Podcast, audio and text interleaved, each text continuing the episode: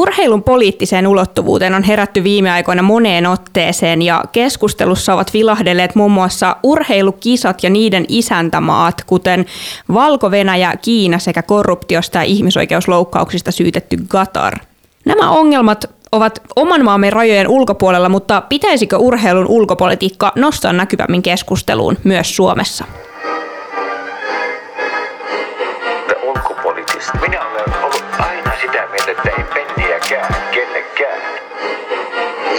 people of the world. Wir haben so vieles geschafft. Wir schaffen das. China. And we had the most beautiful piece of chocolate cake that you've ever seen.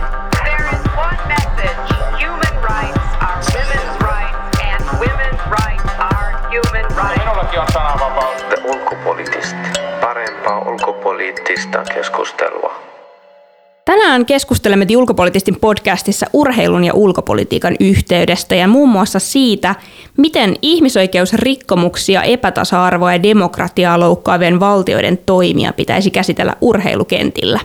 Vieraana jaksossa meillä on Helsingin Sanomien entinen päätoimittaja ja muun muassa Ylen jälkihiki-ohjelman kommentaattorina ja urheilutoimittajana tunnettu Reetta Meriläinen sekä liikunnan ja kansanterveyden edistämissäätiön Likesin erikoistutkija ja entinen maajoukkueurheilija maastohiihtäjä Kati Lehtonen. Studiovieraiden puheenvuoron lisäksi kuulemme tässä jaksossa myös HJKn hyökkää Riku Riskin mietteitä urheilijan vastuusta ja urheilun politiikasta. Tämänkertaisen jakson juontajina ovat Anni Lindgren ja Tuomas Lähteenmäki. Jakso julkaistaan yhteistyössä HS Vision kanssa. Oikein paljon tervetuloa munkin puolesta tähän, tähän podcast-jaksoon. Oikeastaan voidaan, voidaan tästä, tästä Annin hyvästä alustuksesta hypätä suoraan asiaan ja puhua hieman alkuun urheilusta ja näistä kisapaikkojen ja kisapaikkoihin liittyvästä politiikasta.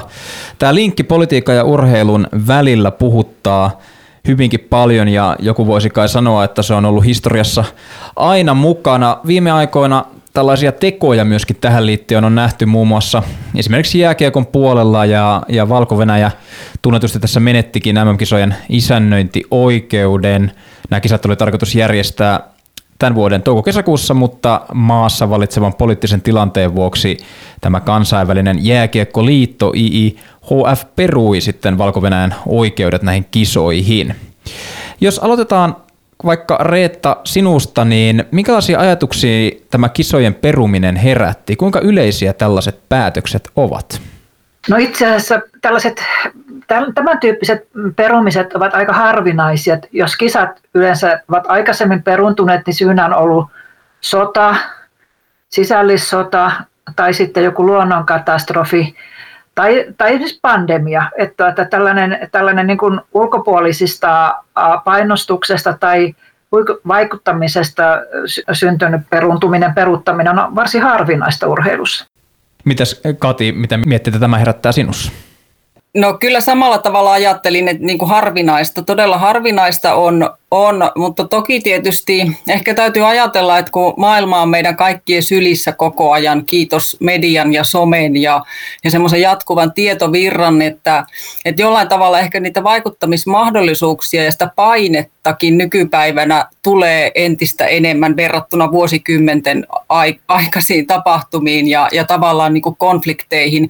Toki niin kuin tilanne globaalisti myös kiristyy jatkuvasti eri maissa, että, että tavallaan niin kuin ihmisoikeusrikkomukset ja kaikki nämä, että, että ne tulee näkyvimmiksi ja tuumme tietoisemmiksi niistä ja ehkä se myös niin kuin mahdollistaa sen paineen ja, ja, ja tavallaan ikään kuin myös sen urheilupäättäjien hiilostamisen, niin kuin tavallaan Valko-Venäjälläkin kävi siinä lopulta. Mm kai kategorisesti voi sanoa, että tämä kehitys on hyvää, että, että myös urheilussa ää, tällaisia niin sanottuja niin poliittisia aspekteja politiikkaa otetaan huomioon, mutta pääseekö urheilussa näistä poliittisista ympyröistä koskaan karkuun? Eli voiko urheilu periaatteessa olla linkittymättä politiikkaan? Kati, jos jatkat. No mun vakaa kanta on, on se, että jos meillä ei olisi politiikkaa, meillä ei olisi urheilua. Ja tavallaan se on ollut niin kuin lähtökohta meillä kansallisesti Suomessa, mutta, mutta myös tietyllä tavalla aina kansainvälisestikin, vaikka paljon puhutaan siitä, että, ja olen itsekin toisaalta sitä mieltä, että varsinainen kisatapahtuma tai kilpailusuoritus, se on ikään kuin poliittisesta, poliittisesti vapaa tilanne, mutta tota, kyllä mä jotenkin niin kuin näkisin, että, että se suhde on hyvin kiinteä, siitä ei päästä eroon, ja yhä tiiviimmin, kun näistä on tullut tämmöistä myös niin kuin suurvaltapolitiikkaa kisoista, kisoista, niin siitä entistä vähemmän vielä jatkossa pääsemme eroon näistä kysymyksistä. Ja kun nähdään, että tapahtumat alkaa olla maissa, joissa ihmisoikeuksien kanssa ollaan hyvin kyseenalaisilla vesillä, väistämättä siihen otetaan kantaa yhä enemmän, missä voi kilpailla, miten niitä järjestellään, rakennetaan ja kaikki nämä kysymykset. Että ehkä se on semmoista turhaa pyristelyä myös urheiluilta, urheiluorganisaatioilta ja vähän semmoista tietynlaista valkopesuakin sit politiikasta pois juoksemisesta. Mm, joo, jos tähän lisää Reetta vielä ajatuksia, mielenkiinnolla kuulisin niitä myös. Joo, siis minusta se on ihan semmoinen epätoivoinen ja vähän hölmökin yritys yrittää erottaa politiikkaa ja urheilua, koska arkisimmillaanhan politiikka on arkista päätöksentekoa muun muassa urheilun rakentamisesta, urheilun rakenteista ja siitä, miten budjetissa rahoja suunnataan nuorisoliikuntaan, aikuisten liikuntaan, huippuurheiluun.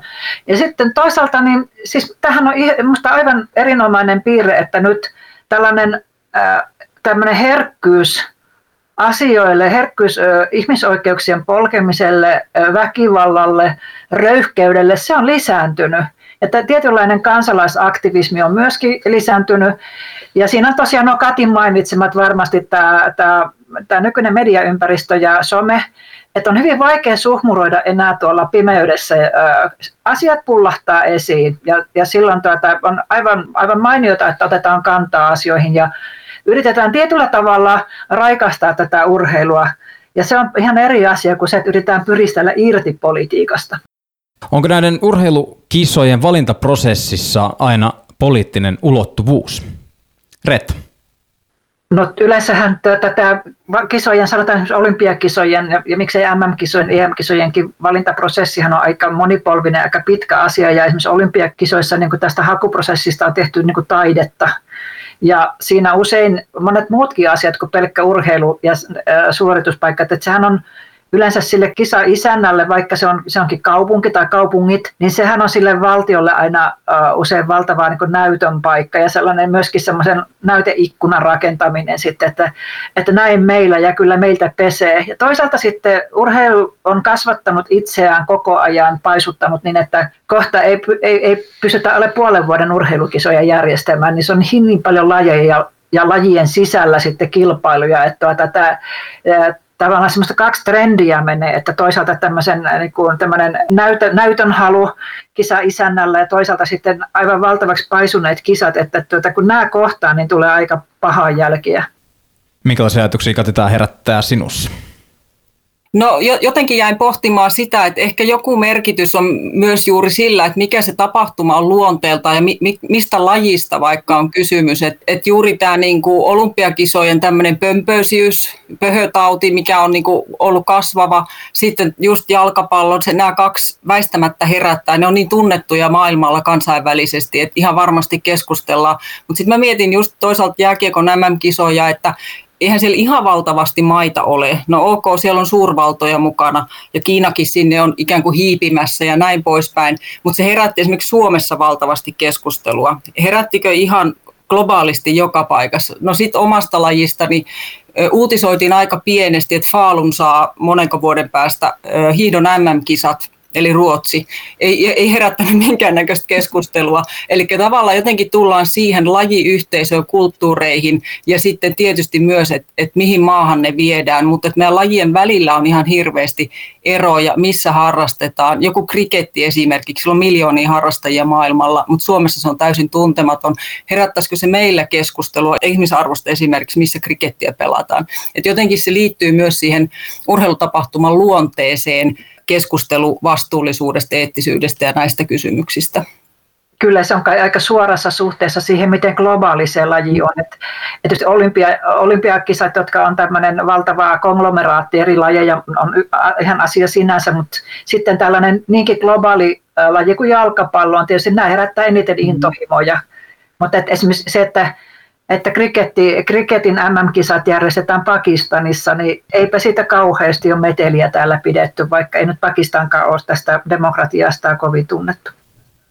Niin oikeastaan tässä jo siirryitte meidän, meidän kysymyslistalla ovelasti tässä, tässä eteenpäin, että jos me ajatellaan vaikka juurikin näitä tulevia Venäjän EM-kisoja ja, ja sitten vuoden 2022 talviolympialaisia, jotka suunnitellusti järjestetään Kiinassa, se sitten myöskin jalkapallon EM-kisat tällä tietoa ollaan tuolla Gatarissa pitämässä, niin nämä maat tässä ainakin tässä listauksessa, toki huomioiden äskeisen kommenttisi Pakistanista, mikä oli mun mielestä hyvin oivaltava, niin joka tapauksessa nyt polkevat sitten ihmisoikeuksia ja, ja sillä tavalla demokraattista kehitystä, niin jos me mietitään näitä paikkoja, niin onko se kyse, kyse sitten loppupeleissä siellä taustalla kuitenkin rahasta?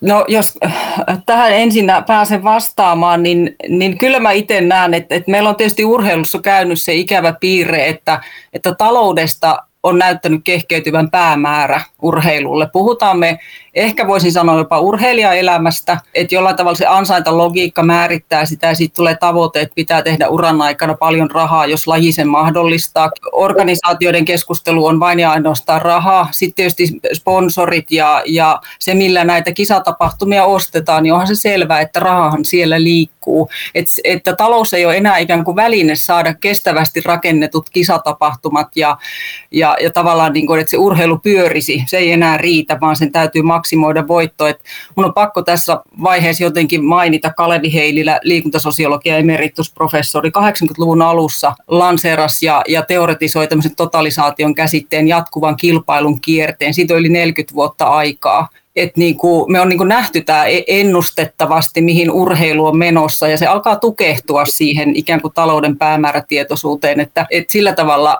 kyllä mä itse väitän aika vahvasti, että raha tätä määrittää, ja, ja kisat ostetaan ja maksetaan järjestäjille siitä, että saadaan isännyys. Joo, vaikea olla eri mieltä tuosta asiasta. Ja tosiaan niin, eh, tämä talous määrittää kauhean pitkälti urheilua kaikilla tasoilla, osittain tietysti syystäkin, koska ilman rahahan ei synny oikein mitään, esimerkiksi näitä fasiliteetteja ja urheilun rakenteita, mutta sitten se, tähän liittyy se, että urheilu, urheilusta on niin kuin vai vihkaa tullut liiketoimintaa, että ei ole enää siis sitä, että on, on ammattilaissarjat sille ansaintamielessä ja näin, mutta siis kun se on valtavaa bisnestä ja, ja siis alkaa niin tähtitieteellisiä yrityksiä, monet esimerkiksi eh, jalkapalloseurat, että tuota, pääsisi Suomessa varmaan top teniin yritys, yritysten joukossa siis liikevaihdoltaan. Ja tuota, tämä on ehkä tämä liike, siihen liiketoimintaan, bisnekseen, siihen liittyy eri, niin kuin ihan erottamattomasti se, että, että pitää koko ajan tuottaa enemmän ja pitää mennä lujempaa, tehdä enemmän, tuota, siis kaikenlaista enemmän. Että se, että se, ei, se ei voi pysähtyä eikä kääntyä taaksepäin ennen kuin tulee jotain niin dramaattista, että, että pysähtyy. Ja sitä nyt ei ole tässä näköpiirissä, mutta tämä todella tämmöinen urheiluun tullut tämmöinen niin maaninen ahneus. Se on aika tavalla musta selittää myös näitä urheilun ongelmia ja sitten se, mikä on kas, mikä menee sitten jo kauas tuosta äskeisestä, niin on se, että kun joku koulukiusaaja on tarpeeksi iso niin se saa sitten toimia niin kuin se haluaa. Siis esimerkiksi eräs, eräs tuota Aasian maa, kun se on tarpeeksi iso, rikas ja mahtava, niin se saa pistää ne uigurit sinne leirille. Ja siitä huolimatta kisat järjestetään luultavasti siellä ne tuota 22.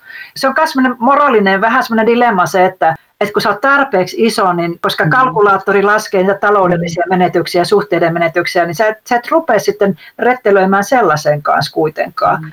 Täytyy nyt tässä yhteydessä jo sanoa, että, että taputinpa käsiäni, kun tämä Euroopan superliiga jalkapallossa kaatui. Palataan ehkä siihen myöhemmin, mutta se oli semmoinen terve merkki nyt pitkästä aikaa. Niin, oikeastaan tässä voi saman tien tarrautua tähän. Tämä oli ihan mielenkiintoinen nosto, tämä Superliiga ja siihen, siihen liittyvä elitismi myöskin, jos näin voi muotoilla, mutta mitä ajatuksia tämä, tämä sinussa herätti siis? No siis sitä, että kun se oli siis musta ennen kuulumattoman röyhkeä ajatus, ei nyt ennen, siis sillä tavalla ennen kuulumatonta, kyllähän tätä tapahtuu, ja onhan meillä tämmöisiä valtavia bisnesvetosia palloilusarjoja ylipäänsä maailmassa, mutta tässä, että tämmöinen suunnitellaan eurooppalaiset huippuseurat suunnittelee tuolla hämyisessä kabinetissa tällaisen superliigan, joka on hyvin rajoittava, johon pääsee todella elittiin elitti ja sitten vielä tarkasti rajoitettu suljettu sarja, jossa unohtuu täysin esimerkiksi jalkapallon kulttuuri ja romantiikka ja siitä, miten iso asia se on siis tämän tämä bisnes on oma, oma niin kuin semmoinen sfäärinsä, mutta sitten monelle jalkapallo on rakas harrastus ja, sellainen, ja melkein semmoinen elämän suuri intohimo. Ja tämä puoli asiasta unohtui kokonaan. Ja sitten se, mikä oli todella tervettä, niin fanit raivostu. Eli me saatiin tähän urheilun mukaan nyt tämä urheilun kuluttajat, urheiluyleisö, ja niiden reaktio oli minusta erittäin terve.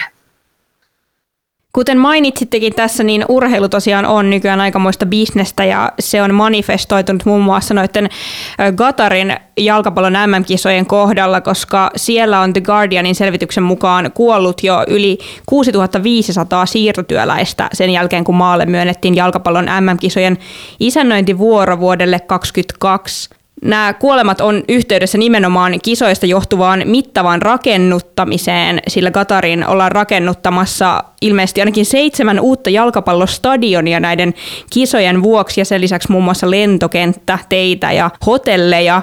Kuunnellaan seuraavaksi jalkapalloilija Riku Riskin haastattelu riski on tullut suurelle yleisölle tietysti urheiluansioidensa lisäksi tunnetuksi siitä, että hän vuonna 2019 kieltäytyi osallistumasta Suomen jalkapallomaajoukkojen harjoitusleirille Katarissa nimenomaan eettisistä syistä.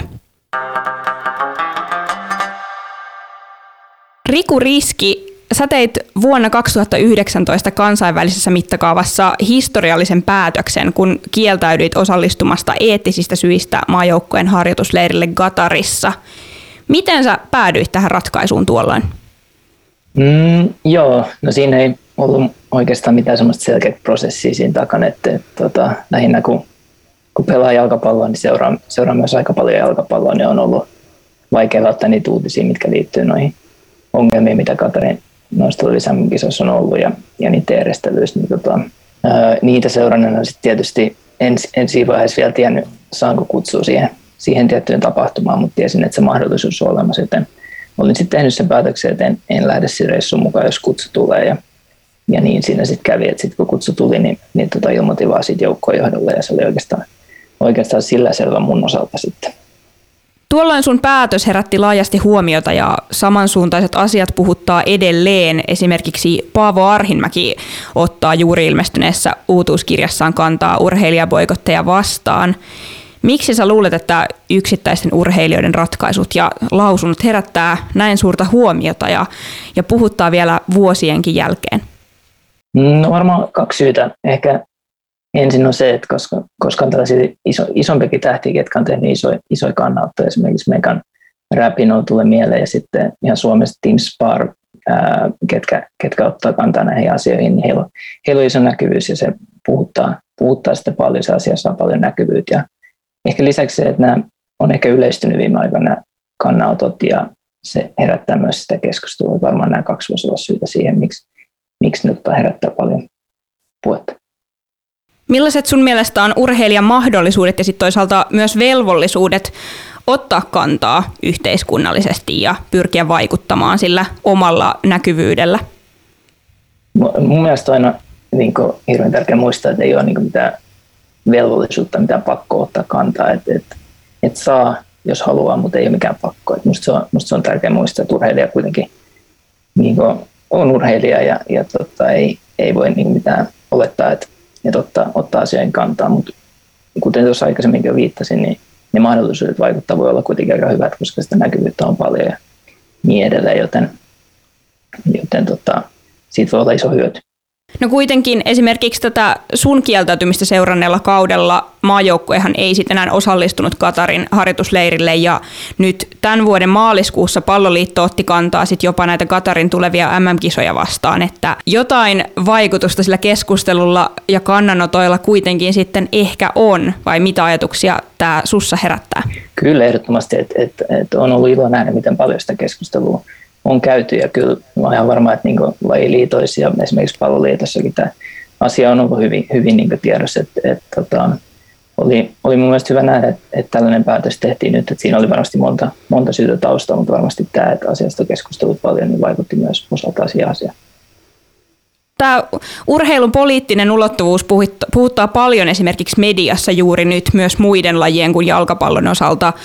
Mitä mieltä saat siitä, että auttaako tämmöinen ulkoinen esimerkiksi mediasta tuleva paine vai pitäisikö sen aloitteen ja ajatustyön tämmöiseen yhteiskunnalliseen vaikuttamiseen liittyen tulla siltä urheilijayhteisön sisältä? Nyt on vaikea kysymys. Mä, olen sitä mieltä, että tällainen niin yleinen keskustelu ja, ja tota, kun sitä käydään hyvässä hengessä, niin siitä on varmasti aina, niin kuin, aina, aina hyötyä.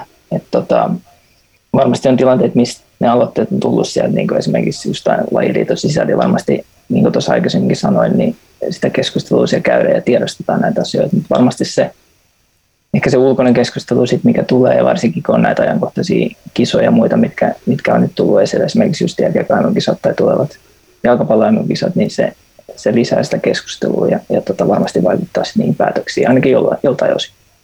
No meille, meille niin kuin tavallisillekin ihmisille on tuttua se mediassa käytävä keskustelu, mutta osaatko yhtään kuvata tarkemmin sitä, että millaista se keskustelu on tällä hetkellä urheilukentillä? Millaista puhetta siellä käydään juuri nyt tällaisista poliittisista ja yhteiskunnallisista asioista? No mun mielestä se ähm, on vähän jonkunlainen trendi ehkä nyt taas nostanut, nostanut päätään pinnalle, että, näistä asioista puhutaan paljon enemmän, että on, on paljon hyviä hyviä, hyviä tota juttuja, mitä on näkynyt. Ja esimerkiksi mun käsityksen mukaan ihmisoikeusliitoltakin on esimerkiksi tulossa tämmöinen ihmisoikeudet haltuun urheilussa kampanja ja muuta, että asia on, niin kuin, asia on niin kuin paljon esillä ja, ja tota, nämä asiat puhuttaa ihmisiä, mikä on hieno asia. Kuuntelette ulkopoliitistin podcastia, jossa tänään keskustellaan urheilun politiikasta.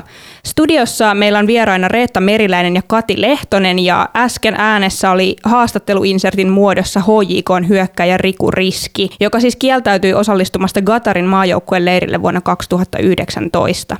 Mitä mieltä te olette, Reetta ja Kati, kuinka harvinainen tämä Rikun päätös on suomalaisurheilun kentillä?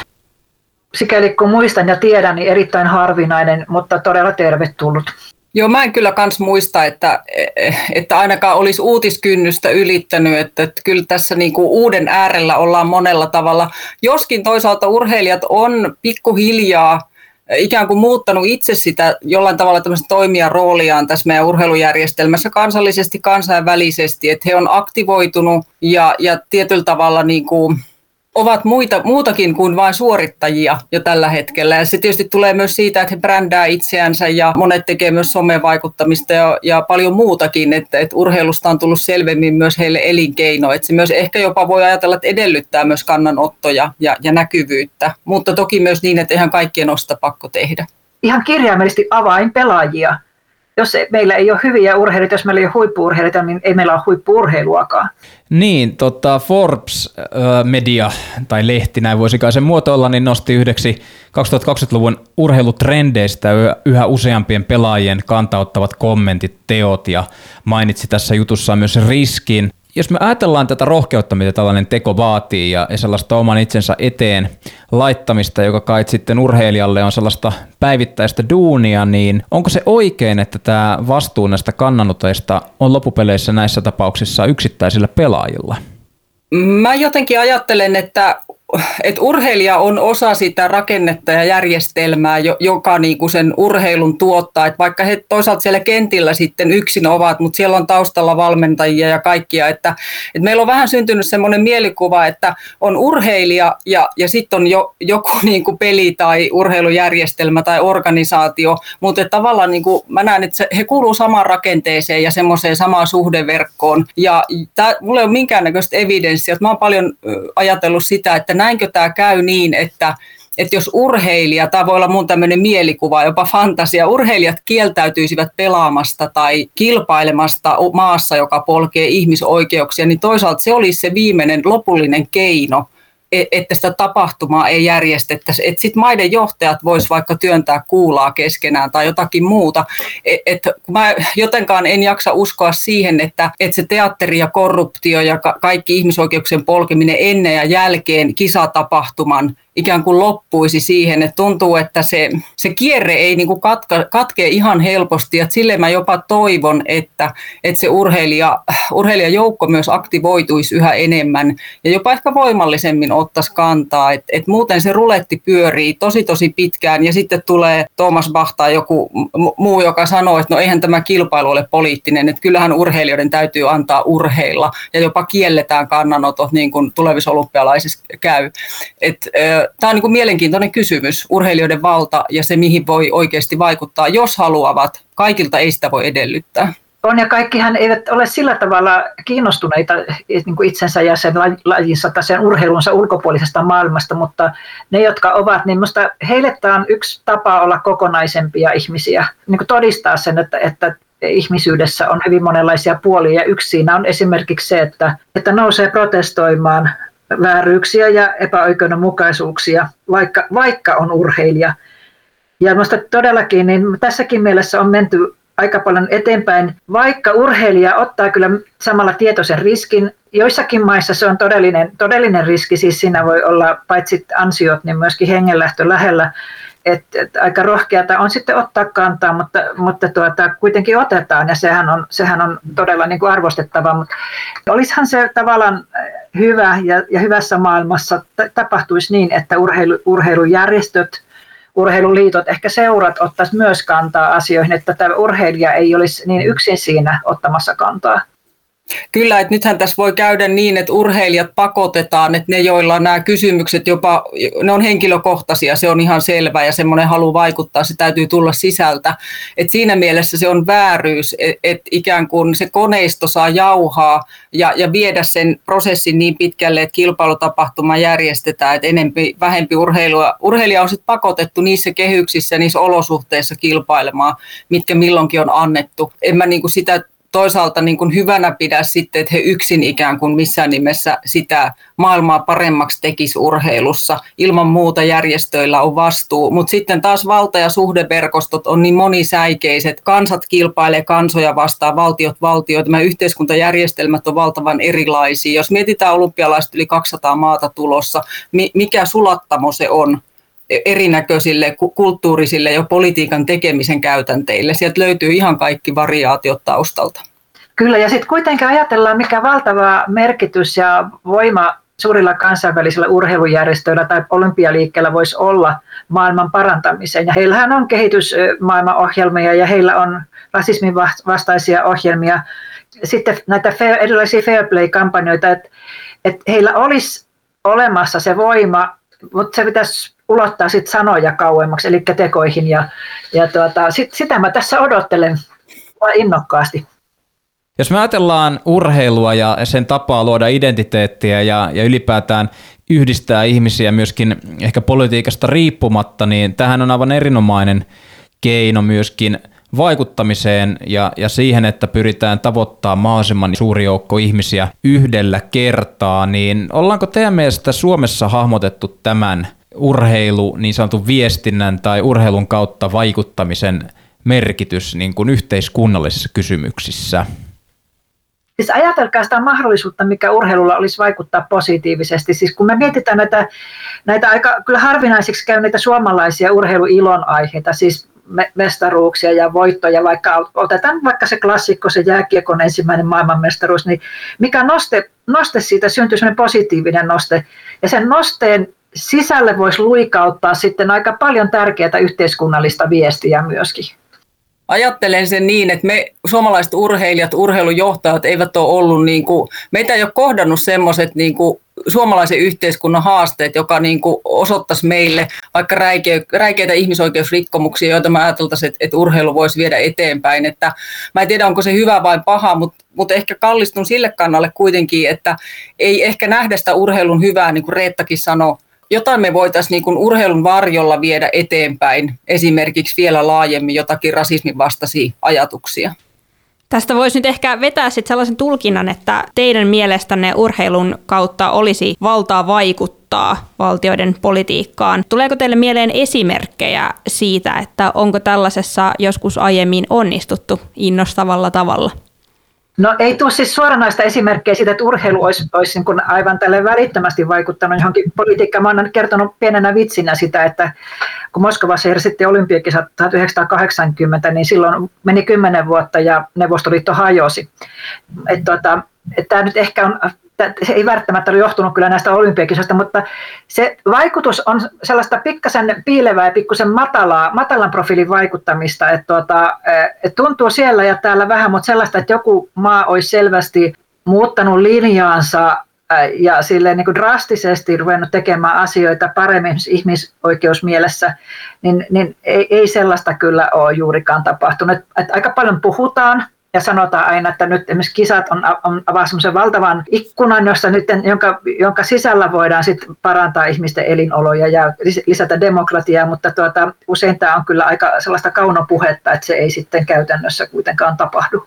Joo, ja kyllä mä itse jotenkin ajattelin sen esimerkiksi, että onko urheilu hyvä keino vaikuttaa, että niin kuin kansallisessa kehyksessä ensinnä ja sitten katsotaan, että että et miten ikään kuin Suomi voisi olla kansainvälinen liikuntapoliittinen keskustelija ensisijaisesti. Et se, se toisaalta tuntuu kaukaiselta, että Suomi urheilun avulla kävisi tämmöistä niin valtioiden välistä keskustelua, vaikka ehkä maiden johtajat VIP-katsomossa sitten tapaavatkin toisensa, mutta että ehkä niin kuin nostaa Suomen tasolla urheilun avulla joitakin tämmöisiä vastuullisuusteemoja vielä lahjemmin esille, niin, niin lähtisin siitä liikkeelle ensisijaisesti. Kyllä, ja sitten tietysti voisi ajatella tämmöisissä isoissa, todella isoissa ihmisoikeusasioissa muun muassa käytettäisiin sitten tuota, kansojen tai valtioiden välistä joukkovoimaa asioiden edistämiseen. Että siinä Suomi voisi sitten olla isomman tämmöisen koalition jäsenenä vaikka vaatimassa.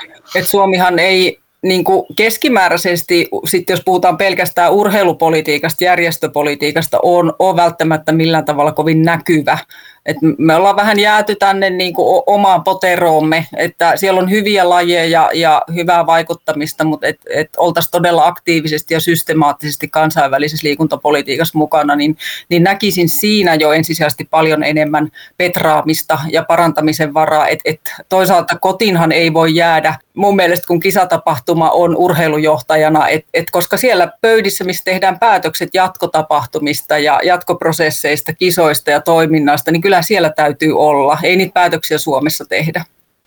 Miten se mielestänne vaatisi, että Suomi voisi nousta sellaiseksi kansainväliseksi tai ainakin äänekkäämmäksi kansainväliseksi urheiluvaikuttajaksi? Onko täällä, onko täällä tilaa yhteiskunnalliselle aktivismille, joka voisi sitten nousta näkyviin myös kansainvälisesti?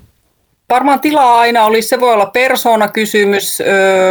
Mun mielestä meillä on ollutkin ehkä enemmän, että siellä voi olla semmoisia suvantovaiheita. Ja sitten yksi juttu on semmoinen, että urheilujohtajana täytyy haluta olla. Että se ei ole mikään semmoinen harrastus, johon silloin tällöin tullaan ja mennään. Se on systemaattista työtä, se on jatkuvaa verkostoitumista ja asioista selvää ottamista. Että vähän välillä tuntuu, että kevyin eväin suhtaudutaan niin kuin siihen urheilun ympärillä olevaan päätöksentekoon, että, että se, se vaatii ihan samanlaista johtamisotetta kuin minkä muun tahansa organisaation johtaminen. Ja, ja voi olla, että meillä ei riittävästi sitten ole ihmisillä myöskään aikaa eikä ehkä halua paneutua kansainväliseen toimintaan. Että se on vähän niin kuin oma taiteenlajinsa kokonaan.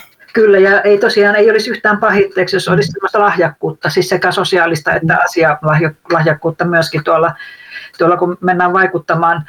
Ja sitten tietysti tässähän, miten, miten painavaksi joku urheilujohtajan pesti tulee, niin sehän tietysti siihen vaikuttaa aika paljon se, että onko siinä esimerkiksi siinä, sanotaan vaikka lajissa, lajiliitossa, niin onko siinä menestystä että luotetaanko siihen asiantuntemukseen, siihen, että tämä puhuu niin kuin asioista, joita tämä tuntee. Ja tuota, se, se, on aika tärkeä. Sitten tietysti olisi kauhean hyvä, jos Suomi olisi noin sata kertaa nykyistä kokoaan suurempi, että sitten tulee sitä lihasta, lihasta sit maan painoarvon mukaan.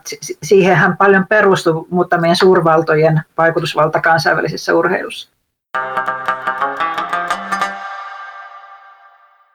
Paljon on puhuttu urheilijoista, sitten on puhuttu myöskin järjestöjen vaikutusvallasta ja kyvystä näkyä tuolla kansainvälisillä pelikentillä, mutta jos me mietitään tässä hetki vielä niin kuin urheilua seuraavien, eli meidän katsojien mahdollisuutta vaikuttaa näihin kysymyksiin, niin voiko tällainen muutos, vaikkapa siis Suomen urheiluaktivismissa tai kansainvälisessä näkyvyydessä niin lähteä meidän katsojien toiveista ja, ja näiden koti, kotifanien tai penkkiurheilijoiden äänistä.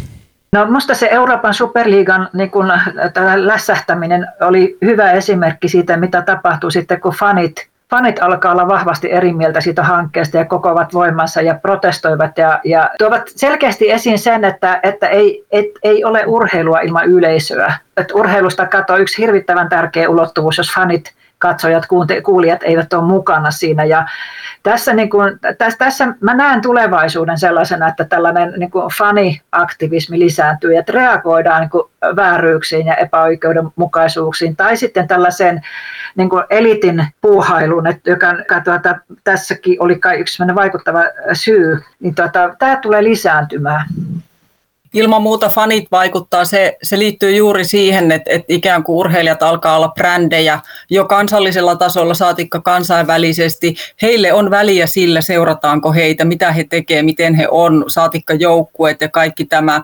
Yhtä lailla toinen on, että sponsorit vaikuttaa, koska he on vastuullisia siitä ja heille merkitsee se, että ostetaanko heidän tuotteita ylipäätään, miten, miten heidän niin kuin, toimintaa kulutetaan myytäviä tavaroita kulutetaan ja, ja he joutuvat olemaan kuluttajille vastuullisia ja yhä enemmän he tulee vaatimaan myös niin kuin urheilulta vastuullisuutta. Et me on nähty alkusoittovasta siinä, että kuinka paljon niin kuin yritykset, sponsorit vaikuttaa siihen, minkä linjan urheilu ottaa, urheilujärjestöt, toimijat, urheilijat. Että tämä tulee olemaan hyvin niin kuin tiivis symbioosi, fanit, sponsorit, siihen media ja tavallaan se tietynlainen se markkinoistuminen, mistä alussakin puhuttiin, että ehkä niin kuin hyvässä ja pahassa, mutta mä näen ehkä tässä tapauksessa sen, sen talouden kierteen, jos se säilyisi vielä kohtuullisena, niin, niin hyvänäkin, että he voivat niin kuin ohjata urheilua tietyllä tavalla myös niin kuin vastuullisempaa toimintaan halutessaan. Kyllä, ja minusta tämä oli minusta hyvin tärkeä just se, että, että, että tämä urheilussa on myöskin näkyvissä se trendi, että sieltäkin kaivataan niin kuin tämmöistä vastuullisuutta. Ja, ja tässä, tässä tosiaan fanit ja sponsorit ovat, ovat hirveän tärkeät tekijät, koska ne, niillä on se keino painostaa, kävellä pois, pistää kukkaronnöörit kiinni. Tuota, sitten toisaalta siellä on se julkisuus. Ja, ja kyllähän kunnan sponsori varoo valtavasti maineriskiä, että ei se Skodakaan ihan harkitsematta sieltä Valko-Venäjän kiekkokisoista vetäytynyt pois. Että tuota, kyllä tästä tulee semmoinen aika hyvä hyvä niin kuin voimakenttä, jossa päädytään kyllä loppujen lopuksi aika jännästi niin kuin rahojen, rahan ja intohimon kautta sitten tällaiseen vastuullisuuden korostamiseen ja toisaalta niin kuin ehkä tämmöiseen positiivisessa mielessä kirkasotsaisuuteen. Vastuullisuutta on myös suoranaisten urheilupiirien ja sponsorien lisäksi peräänkuulutettu järjestöjen taholta. Tätä varten on kehitetty muun muassa Ihmisoikeusliiton vuonna 2019 käynnistynyt hanke Ihmisoikeudet haltuun urheilussa. Ihmisoikeusliiton pääsihteeri Kaari Mattilan mukaan urheilutoimijat ovat pyytäneet tukea osaamisensa lisäämiseksi. Miten te sanoisitte, että mikä tämä ymmärryksen taso ihmisoikeuksista ja vaikkapa tasa-arvoisesta urheilusta on Suomessa tällä hetkellä? Mä ajattelisin niin, että, että ihmisoikeudet on aika laaja käsite ja ja aikaisemmin sanoinkin, että meillä on tehty esimerkiksi tasa-arvotyötä, niin kuin sukupuolten välistä tasa-arvotyötä urheilussa pitkään. Järjestöt ei saa, valtakunnalliset liikuntajärjestöt tällä hetkellä valtion avustuksia, jos niillä ei ole tasa-arvo yhdenvertaisuussuunnitelmia, jos reagoitu epäasiallisen käytöksen kitkemiseen. Siellä on vino-pino kaiken näköisiä dokumentteja vuosikymmenten takaa. Tavallaan niin kuin, jotenkin näkisin, että meillä on ihmisoikeuksien, jos voi puhua osa-alueista, ni, niitä yhtä lailla kuin rasismin vastaista työtä on tehty. Et pitäisi nyt ehkä ymmärtää se, että mitä me ollaan jo tehty, missä ollaan hyvässä vauhdissa ja, ja mi, mikä on se ymmärrys juuri, että mitä ne vielä eivät ole urheilussa, mikä ei ehkä täyty, että missään nimessä ei voi kategorisesti ryhtyä sanomaan, että ne eivät urheilussa Suomessa täyty tai ne täyttyvät erinomaisesti, vaan pilkkoa ne ihmisoikeudet ikään kuin osiin ja, ja lähteä purkamaan sillä tavalla sitä ikään kuin nykytilaa urheilussa ja itse näkisin niin, että, että jotenkin se tuki ymmärrys pitäisi saada sinne kenttäväelle, sinne urheilun arkeen. En tarkoita kentällä seuroja, vaan ihan urheilijoita, jopa urheilujohtajia sillä tavalla, että, että seminaarit on ihan hyviä valtakunnallisesti, mutta ihmisoikeudethan toteutuu meidän väl, ihmisten välisessä vuorovaikutuksessa, organisaatioiden välisessä toiminnassa, maiden välisessä toiminnassa ja jotenkin niin kuin saada apukäsiä ja sitä ymmärrystä lisättyä siihen arkitoimintaan. Joo, mä luulen myöskin, että kysymys ei ole siitä, etteikö, etteikö tämä asia olisi tärkeä, vaan siitä, että että sitten tällainen tietämys, tietämys on vielä aika vähäistä, koska tämän, tämäkin on asia, joka, joka ei ole noussut aikaisemmin kauhean vahvasti esiin, siis ihmisoikeudet urheilussa, ja on tavattoman terveellistä, että ne nousee nyt. Että ihmisoikeusliitollahan on tässä tämän kuun lopussa on webinaari aiheesta, ja siellä just kun mennään sinne ruohonjuuritasolle esimerkiksi, niin ei siellä mietitä aina, että missä tilanteessa aikuinen valmentaja käyttää lapseen tai nuoreen tällaista valtaa, joka ei aina kovin tervettä, tai missä vaiheessa tämmöinen asiaton esimerkiksi seksistinen kielenkäyttö, niin missä vaiheessa onkin ihmisoikeusloukkaus, ja, ja puhumattakaan sitten seksuaalivähemmistöjen tilanteesta, ja silloin paljon, paljon semmoisia niin sokeita pisteitä, jotka on vain sellainen tiedostamisasia, että, että ah, et, et enpäs ole tullut ajatelleeksi. Ja nyt on valtava hyvä, että näitä sokeita pisteitä niin kun avataan ja tehdään niistä nä- näkyviä pisteitä, että et niihin, silloin niihin osataan myöskin puuttua, kun ne ovat näkyvissä. Ja jotenkin itse haluaisin ajatella myös niin, että, että just kun sanoin, että urheilu on, on niitä ihmisoikeuksien teemoja vienyt pitkään jo eteenpäin ja, ja oman niin kuin voimavaroinsa mukaan vaikka eri lajit vieneet niitä niin kuin käytäntöön, että jotenkin niin kuin pohtia myös sitä, että mikä se ihmisoikeuksien tilanne on suomalaisessa yhteiskunnassa keskimäärin, kun välillä tuntuu, että urheilu on osa yhteiskuntaa, välillä se ei ole siellä, silloin paljon omia sääntöjä, omia rajoituksia, kurinpitoelimiä, kaikkea tätä.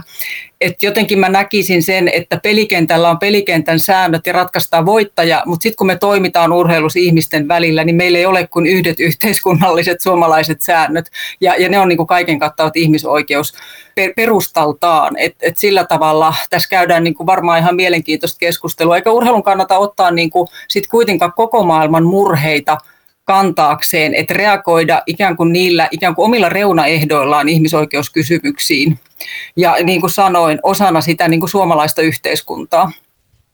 Jos me ajatellaan tätä meidän äskeistä keskustelua ja, ja, ja sitä, miten suomalaiset urheilijat ja urheiluinstituutiot voisivat näkyä paremmin ja viestiä olemassaolostaan näkyvämmin, niin voisiko tämä seksuaalivähemmistöjen oikeuksia eteenpäin vievät kysymykset tai teot ää, pikemminkin, niin nostaa tätä Suomen brändiä kansainvälisillä pelikentillä?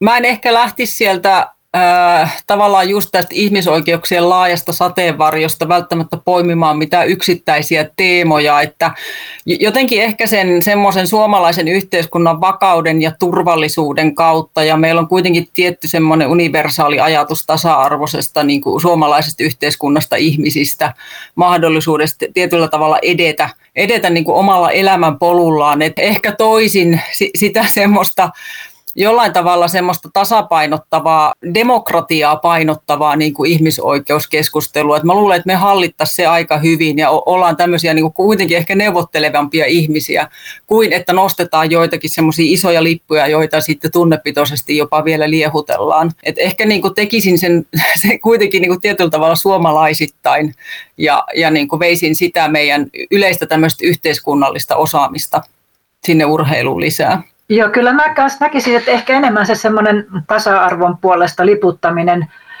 jota me voidaan tehdä ihan hyvällä omalla tunnolla, koska me, me, me on aika pitkälle edistytty tasa-arvon tiellä niin kuin monessakin su- suhteessa. Toisaalta sitten tämmöisen sääntöjen tämmöisen oikeudenmukaisuuden puolesta liputtaminen. Ja sitten kenties myöskin tämmöisen, vois, siihen voisi liittoutua sitten näiden muiden Pohjoismaiden kanssa, kanssa ja mukaan, niin kuin, että jolloin ääni tulisi vähän kovemmaksi. Ja, ja siis mielellään, että näytetään mielellään hyvää esimerkkiä, ei ruveta tökkimään niinkään sit yksittäisiä asioita esiin tuolta aika isosta ongelmakasasta. Aivan mahtavaa. Olet siis kuunnellut ulkopoliittisten uusinta podcastia. Tänään meillä vieraana Helsingin Sanomien entinen päätoimittaja ja muun muassa Ylen jälkihikiohjelman kommentaattori, urheilutoimittajanakin tunnettu Reetta Meriläinen sekä liikunnan ja kansanterveyden edistämissäätiön Likesin erikoistutkija ja entinen urheilija maastohiihtäjä Kati Lehtonen.